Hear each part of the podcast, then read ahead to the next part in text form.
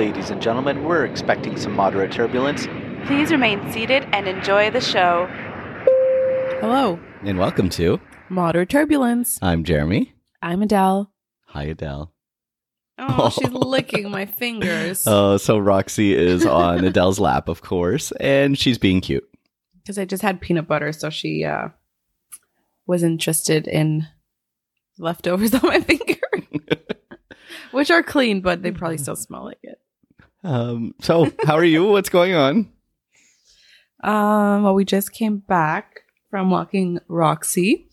We finished our research for this episode just this morning, and uh, we're going to talk about it. Yeah, so uh, today we're reviewing the Netflix sort of documentary movie uh, called Downfall: The Case Against Boeing, and we thought this would be interesting, almost as a follow up to uh, the episode we did uh, on the 737 when we discussed the Max and the crashes that it had. Yeah, but is there anything else you want to talk about, or should we just get right into it? We can get right into it. Okay. Yeah.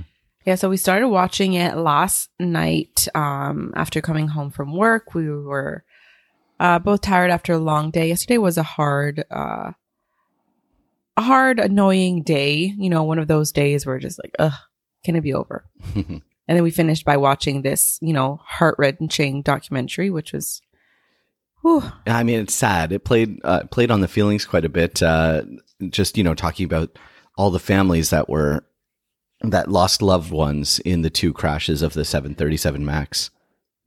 Yeah, because they, um, I mean, we talked about it, but in case you haven't watched it yet, uh, we're going to talk about this. Um, we're going to talk about the documentary Downfall uh, in quite a bit of detail. So if you don't want, you know, Spoilers. yeah, which we, I mean, you know what happened. It's it's real life, but uh, if you want to watch it without uh, any specifics, um, pause this, go watch that, and then come back to listen to our episode.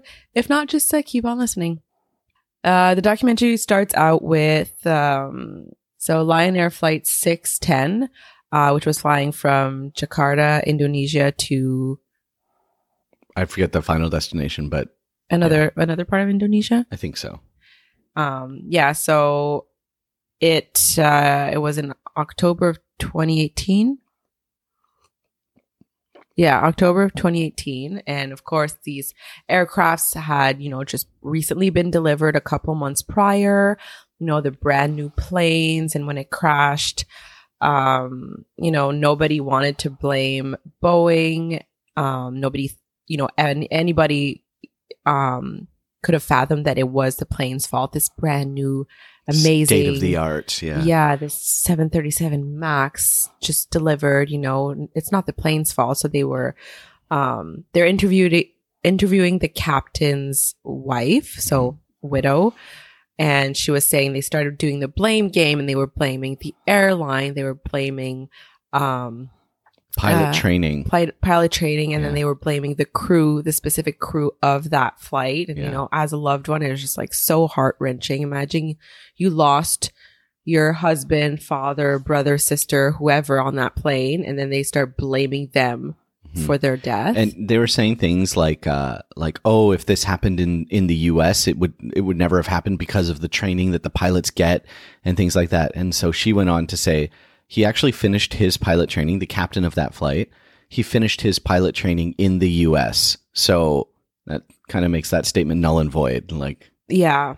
And it's uh it's just a lot to see. Of course we knew what happened but when you see it all when you see it happen on the news it's okay this plane crashed and 189 people uh passed away.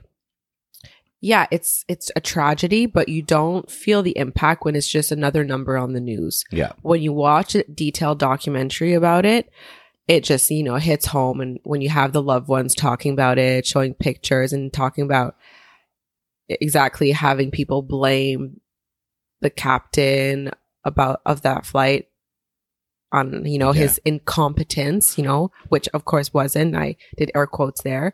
But imagine you're living through that, trying to process the death, you're grieving, and then you have people blaming uh, your husband yeah for the death, for his death, but on the death of 188 other people on Yeah. that flight. So, you know, the investigation started and then you have, and then you, ha- the documentary I think was very, very well done because you have a, a lot of pilots that were interviewed. A lot In- of, including uh, they had Sully there as well. So we heard from you know Captain Chesley Sullenberger, who is famous for the landing on the Hudson, uh, and then the whole incident there. You know, we, we all know Tom Hanks played him in the the movie Sully.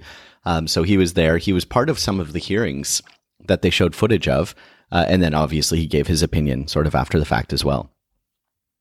Yeah, and it's just you know all the pilots were just we've never um well essentially we'll get into it, but what started to come up was this MCAS software uh in the um, Boeing 737 Max 8 and 9 um, computers.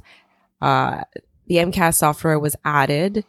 Uh, it was something new that was never on any other plane, but the pilots weren't aware of its existence. Mhm. So if it would kick in in flight, the pilots weren't tr- like aware of it and they mm-hmm. didn't really know what to do if it happened. Yeah, So, you know, the pilots and the people that were being interviewed in this documentary were just flabbergasted about the fact that this plane was put in operation with this software that, you know, it's not just a thing that will light up a light. It takes over the aircraft's controls and does something to it. And if you're not aware as a pilot flying the plane that this thing can take over and what it does, the full extent of what the MCAS does, hmm that's insane. And that's just, yeah. that's what led essentially to the downfall of those two planes. Yeah, so as the documentary sort of goes along, they they highlight okay, they have this new MCAS uh, piece of software is supposed to counteract the nose going up too much because they wanted to create the aircraft with no additional pilot training, so they added this software to counteract the need for pilot training, but they never told anybody about it. They never told anybody what it's going to do, how it works. Uh, and so if something failed on it, that's where it nosed down. So basically, Boeing was coming out with statements saying, nope, the 737 MAX is a safe aircraft. Everything is great with it. This is, of course, after just the Lion Air accident. And then, uh, what was it? The Ethiopian crash was uh, March 10th of 2019. So I think it was 19 weeks later after the, the first crash of this state of the art brand new aircraft. The second one happens. They attribute it to MCAS right away. And it was within three days of that that they grounded the entire 737 MAX fleet. Yeah, they started, they showed that China was the first um, country to ground them. And then they just followed through through Asia and then through Europe and Africa. And of course, over in North America, the States and Canada were the pretty much the last Some of the last ones to do it. to yeah. to ground them. And I mean, we've told the the story before. I was on the plane when it happened, and I didn't fully realize the full extent of it either uh, until I watched a documentary, and that's Yeah. really really quite scary. And it was really emotional because it it could have happened to us. Yeah, and that's something like I, I want to do a little more research now to see if there was any instances of the MCAS kicking in wrongfully, like it did on these two flights, these two fatal flights, to see if it happened and pilots were able to correct the error. Because I'll, I'll just give you a quick little background of how the documentary explains MCAS. So, new version of the aircraft, for the reason why they didn't want any pilot training was because Airbus had just put out the Airbus 320 Neo, and it was pretty much the same, just more efficient. Uh, but there was no need for pilot training. So Boeing said, well, we have to do the same thing. They updated their 737, no additional training, but it was a longer plane, a longer fuselage with a heavier engine. So they had to place the engines differently on the wings Which was higher and, and more forward. forward. Yeah. And because of that, the balance of the aircraft is a little bit different. So instead of saying, hey, let's train pilots on the new way this whole wing is working, Well, the problem, um, just quickly to add here. So with the location of this engine on this new 737 Max 8 and 9, the um, engineers are the ones essentially building the the new Boeings were scared that the no the aircraft would have a nose up attitude and then would stall. So then that's when the MCAS comes in. Exactly. So because uh, basically instead of having to train pilots on the the way the the balance of the aircraft works, and they're scared again, like you said, of too much of a nose up. That's where they said we're going to add this MCAS. It's a little piece of software. Pilots don't even need to know about it because all it's going to do is adjust the pitch of the nose to make sure it doesn't stall. Not a big deal. The yeah, problem, sounds simple enough. yeah, the problem was that what controls the whole MCAS system is the angle of attack sensor. And if that malfunctions and MCAS kicks in wrongfully, you have 10 seconds to disengage it. Otherwise, you're dead. Now, that sounds simple enough. Okay, I have 10 seconds, you know, one, 1,000, two, 10 seconds. I can disengage it in 10 seconds. You don't know what you're disengaging. You were never told what the MCAS system was. You have no idea what to do when this thing kicks in and shoves the nose of the aircraft down towards the ground. 10 seconds or you're dead. But you don't know what it's all about. Like it's it's unbelievable. Yeah, and then when they showed um and talked about the Ethiopian crash, so that was going from Addis Ababa to Nairobi Yeah. in Kenya, they um they uh, the black box recordings showed that the pilots did in fact disengage MCAS. So Yep. and then in the documentary they the pilots They tried to blame about them it. again. No the pilots talking about they said they did what they had to do. Yeah. The kid did what he had to do. Kid got it right. The kid got it right Yeah. but they still crashed. So, you know, it's there's not Yeah. much you could do at that point essentially unless you were manually flying the plane from the beginning and the MCAS wouldn't have kicked in at all Yeah. or you disengaged it right away. Yeah. It's it's pretty unbelievable that they tried to push all this through without without the need for additional pilot training, which like I understand, but now you're sacrificing lives to save a few bucks. That's what it I mean a few bucks. We're talking in the billions of dollars, but you know, they knew about it. As the documentary goes on, they knew about the MCAS system. There was meetings internally within Boeing where they talked about the MCAS system and how they said, "Oh, we're we're just going to say it's an extension of a of a previous system on the aircraft, uh, rather than introduce a new system that would need additional training. Internally, we're just going to use the acronym MCAS." So, like, they knew they knew there was an issue, and if there's one little thing that happened with that angle of attack sensor, it was fatal. And so the pilots that were on the documentary said, You don't know. It could be one of those balloons that gets stuck on there and now it's messing up the sensor. It could be foreign object debris that hits the sensor and knocks it off altogether. Like, you don't know. Something happens to that one sensor and it was fatal for obviously these two aircraft. Yeah. And then the um, Lion Air uh, captain's widower, she was talking about her, his additional training for the 737 MAX. And it was, you know, something he did on his iPad to Yeah. kind of showcase the quick little differences Yeah. or, and changes that were made, which essentially in Boeing's eyes at that time was very, very minimal, which only needed a quick video tutorial that you could watch on your own personal device. And she says there was no mention of MCAS, and that that's what they show on the um, documentary as well. Is that the new quote unquote training, additional information that these pilots had for the Max didn't even mention MCAS. So they had the slight extra information, but didn't even talk about MCAS. So they really were hiding it and really making an effort to not disclose it. Yeah.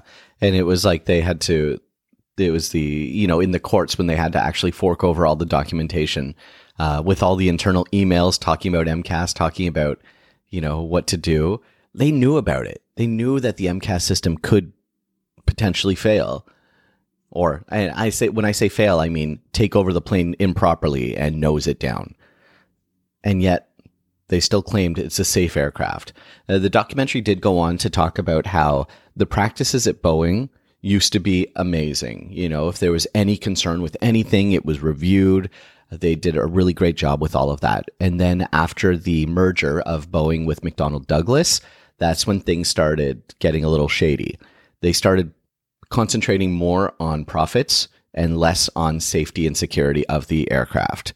And, there was a lot of layoffs Yep. and, you know, jobs were lost and stuff. And then I just kept thinking of that incident that we talked about with McDon- McDonnell Douglas and how there was some cover up, I remember, and Mhm. some shady stuff happening when we talked. I don't remember what that incident was about, but it was something that was covered up and shady. And I was like, oh, no, I didn't, I didn't realize they were with Boeing now. So that's, you know, extra suspicious. Mhm. Cue the TikTok song. Don't be suspicious. Don't be suspicious. Oh my god, it's so yeah, it's it, it's an insane too that these this company builds commercial jetliners that are in operation daily, Mhm. Um, with all around the world. Millions of people fly on them, Yeah. and that they that this is happening Yeah. behind was, the um, scenes. Yeah, there was a quote uh, that you actually wanted me to write down from the air uh, from the aircraft from the documentary, um, and it was uh, a pilot talking about other pilots flying the aircraft.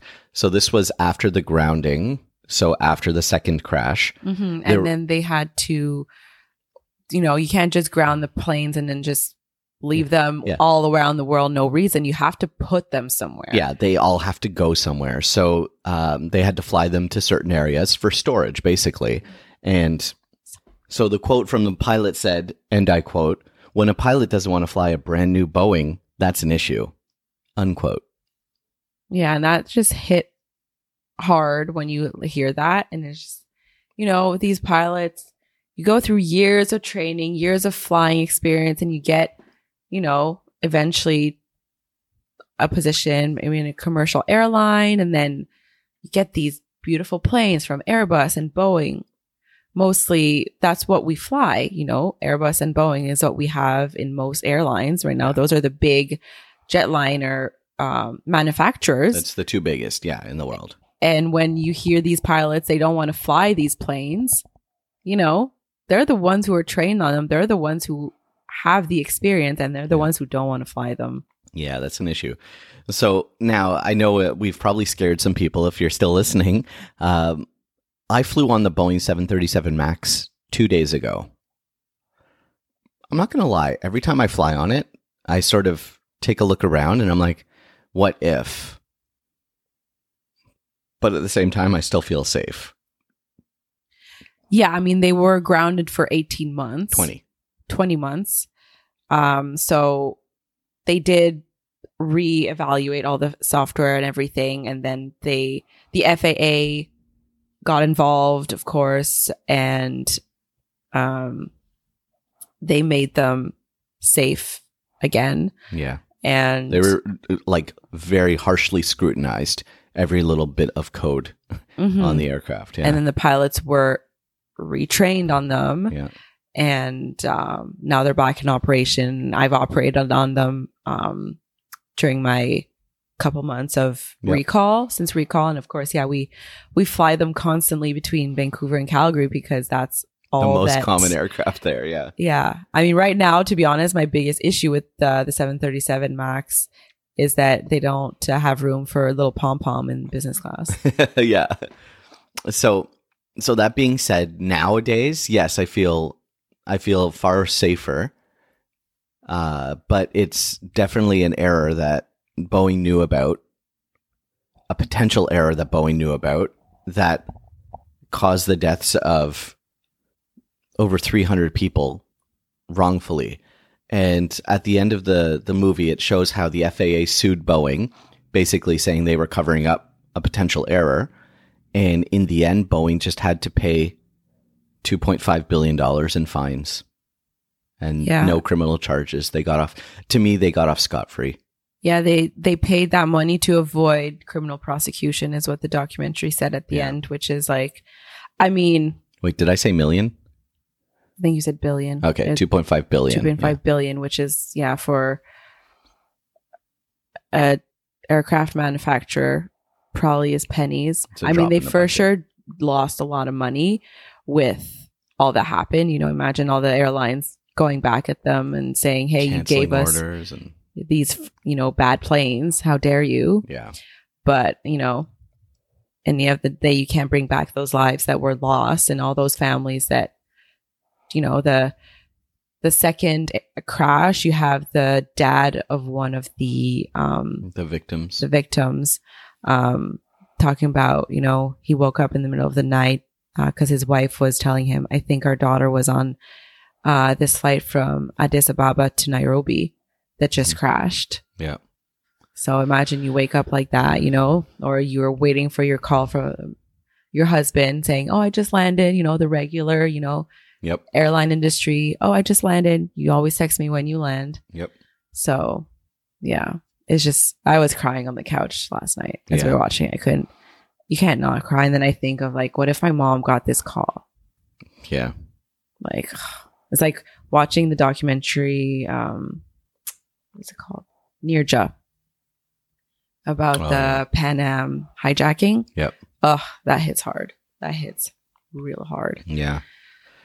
Uh, yeah. then, you know, I and again, like we're both teaching initial training right now, so we're teaching brand new flight attendants all the procedures. But like the the, the hardest part is in an incident like this, there's no procedure. Oh, there's nothing the cabin crew can do. Like Yeah. the cabin crew are not mentioned because there's nothing that they would have had to be aware of. Yeah. And there's nothing they could have done. Yeah. Absolutely nothing. So they would have been in their jump seats probably still at that point, And then they would have probably felt something gone wrong. But Well, at that been- point, yeah, it would have just, you know, they they probably would have realized it, but then they would have crashed before hmm anything else happened. And then that's it. So, uh, gonna ask a question to all of you out there. How would you feel flying the Boeing 737 Max today? Again, we've done it countless times since they've been back in operation. Uh, I still, every time I get on it, I still kind of have a little sigh, like, what if? But, uh, but I still feel safe on it. Uh, and that being said, things are starting to ease up finally with COVID regulations. Do you feel safe flying on an aircraft with all the current COVID regulations? Yeah, and uh, that's also kind of a question for um, because of Todd. You know, we did see your message, Todd. We uh, Yeah. sorry we didn't answer you, but um, I did. Really Oh, maybe not on our chat. okay because I just opened it the other day and it was unanswered. Um, but yeah, he he has concerns, and you know he has a family, so and I'm sure he's not the only one out there who's hesitant to travel, to go on an airplane, to be in a crowded space. Um, you know, post COVID, we're still kind we're still in COVID, but you know, we're edging towards post COVID times. Yeah. Um, I mean, we went on vacation, but it's still, you know, the the restrictions are easing up here and there, and people are clearly tired of wearing masks and abiding by these rules Mhm. but it's also they're still in place and it's still like follow the rules or just stay home like i'm Yeah. just tired of this like if you don't want to follow the rules like why are you out and about Yeah. Like the restrictions will ease up like in calgary there's no masks anymore It was it was incredible. I was in Calgary on the weekend and I went for lunch with Trevor, you know, friend of the podcast Trevor. And uh what was the quote? We felt like criminals walking into a restaurant with no mask on. But those, the, you know, no masks are required in Calgary anymore. So so are the workers employees were wearing masks some of them did, some of them didn't. okay Yeah, interesting wow. Not required. Yeah i didn't go to calgary this weekend so i, I didn't experience that but you know it's just if you if you want to wear no mask then go to calgary but if you live in vancouver you still have to wear a mask then wear a mask Yeah. like it's just at this point it's just frustrating Yeah. because we're at that edge we know it's like oh people don't really care anymore but it's still a rule but people are kind of doing what they want and Yeah. i'm just like as a rule follower it irks me to see that because i'll always wear my mask if it's a rule to wear my mask Yeah. but then seeing others just not following the rules and it not being enforced on them as well is just uh, It's frustrating. Yeah. yeah. it's just annoying. Anyways, that took kind of a turn there, but uh I think we both would highly recommend watching this documentary. It's Yeah. very informative. It's about an hour and a half, Yeah. just under an hour and a half, but it goes by really quickly because it's just information after information. And it's just it's heart wrenching. So be prepared. Uh, obviously, it's talking about these tragic plane crashes, so it's not gonna it's not a happy documentary. Um, but honestly, most documentaries are not really all that happy. um, and then, uh, yeah, we'll see you. Uh, we'll see you. We'll hear you, interact with you again. You'll see us, hear us again next week, uh, as per usual. And if you're out there flying, Always be nice to your flight attendants. because they might have to save your butt one day. Thanks, everybody. Goodbye. Goodbye. Thanks for listening. Don't forget to rate and review wherever you listen to podcasts. We have new episodes every Wednesday. Don't forget to follow us on social media at Moderate Turbulence on Instagram, at Mod Turbulence on Twitter, and follow us individually on Instagram at Huffy J and at La Delvie. Thank you.